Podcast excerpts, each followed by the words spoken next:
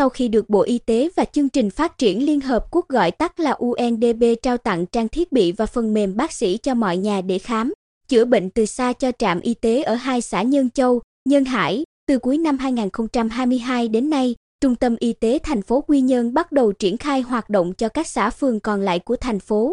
Trung tâm Y tế thành phố Quy Nhơn vừa lên kế hoạch triển khai hoạt động tư vấn khám, chữa bệnh từ xa ở tuyến y tế cơ sở nhờ sử dụng phần mềm bác sĩ cho mọi nhà.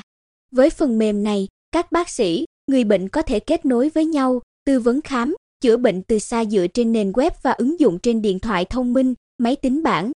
Phần mềm được triển khai nhằm đáp ứng yêu cầu chuyển đổi số trong lĩnh vực y tế, ứng dụng công nghệ thông tin trong công tác tư vấn khám, chữa bệnh, tăng cường năng lực và nâng cao chất lượng dịch vụ y tế tuyến cơ sở.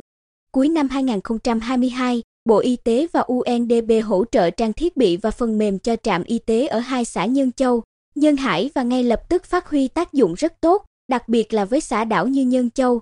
Tới đây, Trung tâm Y tế thành phố Quy Nhơn sẽ triển khai ở tất cả các trạm y tế còn lại trên địa bàn thành phố. Ông Trần Kỳ Hậu, Giám đốc Trung tâm Y tế thành phố Quy Nhơn, cho biết ở những nơi dân cư dàn trải, thưa thớt, trạm y tế cách xa đơn vị y tế tuyến trên thì việc tư vấn khám, chữa bệnh từ xa tạo ra nhiều lợi ích. Nhờ phần mềm này, cán bộ y tế có thể cùng lúc hỗ trợ, tư vấn cho nhiều người ở nhiều điểm cách xa nhau về mặt địa lý, tạo thuận lợi cho chẩn đoán, hướng dẫn xử trí và phân luồng khám chữa bệnh. Bác sĩ ở trạm có thể hội chẩn, tham vấn, tổ chức khám chữa bệnh từ xa khi kết nối với các bệnh viện tuyến trên. Như vậy với phần mềm bác sĩ cho mọi nhà, cả người dân và nhân viên y tế cơ sở cùng hưởng nhiều lợi ích. Hiện 21 trạm y tế phường, xã thuộc Trung tâm Y tế thành phố Quy Nhơn đã sử dụng phần mềm bác sĩ cho mọi nhà, bước đầu đã thực hiện kết nối, tổ chức hội chẩn, tư vấn khám, chữa bệnh từ xa, chạy thử kịch bản góp phần phòng, chống dịch bệnh, nâng cao chất lượng, hiệu quả khám chữa bệnh. Nhờ phần mềm, cả hệ thống y tế có thể hội chẩn khám, chữa bệnh từ xa thường quy giữa các đơn vị, tiến tới có thể tổ chức hội chẩn cấp cứu.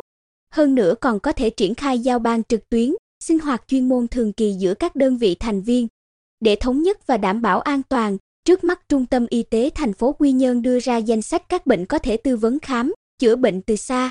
Bác sĩ chuyên khoa 2 Nguyễn Đình Hoài, trưởng khoa khám bệnh, thành viên của tổ tư vấn khám, chữa bệnh từ xa, Trung tâm Y tế thành phố Quy Nhơn, chia sẻ, theo kế hoạch, hoạt động khám, chữa bệnh từ xa sẽ ưu tiên hỗ trợ cho các trạm y tế ở xa, đặc biệt ưu tiên các trạm y tế khu vực xã đảo và bán đảo.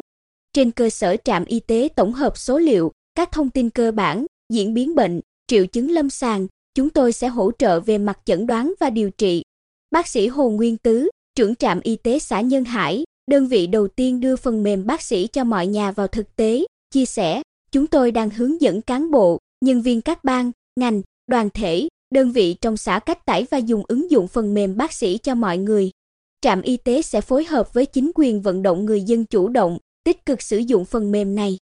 Chúng tôi thành lập 3 tổ vận động, mỗi tổ 10 người đi đến từng nhà vận động người dân tải ứng dụng sổ sức khỏe điện tử, tận tình hướng dẫn họ cài đặt. Tuy có được thành công bước đầu nhưng việc khám, chữa bệnh từ xa qua phần mềm bác sĩ cho mọi nhà vẫn còn một số trục trặc. Bác sĩ chuyên khoa 1 Trần Ngọc Trà My, trưởng phòng kế hoạch tổng hợp, lý giải, dù đa năng và có thể xử lý nhiều tình huống nhưng phần mềm vẫn còn một số trở ngại. Ví dụ, phần mềm chỉ chấp nhận việc đăng ký tài khoản qua email chứ không phải qua số điện thoại di động, mà hầu hết người lớn tuổi đều không dùng email. Nhiều tính năng, thao tác trên phần mềm còn rối rắm, chưa phù hợp với thực tế địa phương. Hơn nữa nó cũng ít sự lựa chọn, khả năng tùy biến rất thấp.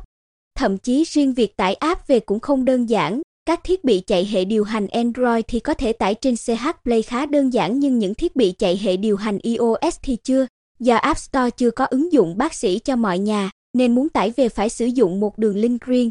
Tôi nghĩ những trục trặc đó là bình thường, bất cứ ứng dụng nào cũng cần va chạm với thực tế, tiếp nhận phản hồi thì mới nâng cấp được. Hy vọng là nhà cung cấp phần mềm bác sĩ cho mọi nhà sẽ sớm khắc phục những nhược điểm, tối ưu hóa các thao tác để người dùng có thêm thuận lợi.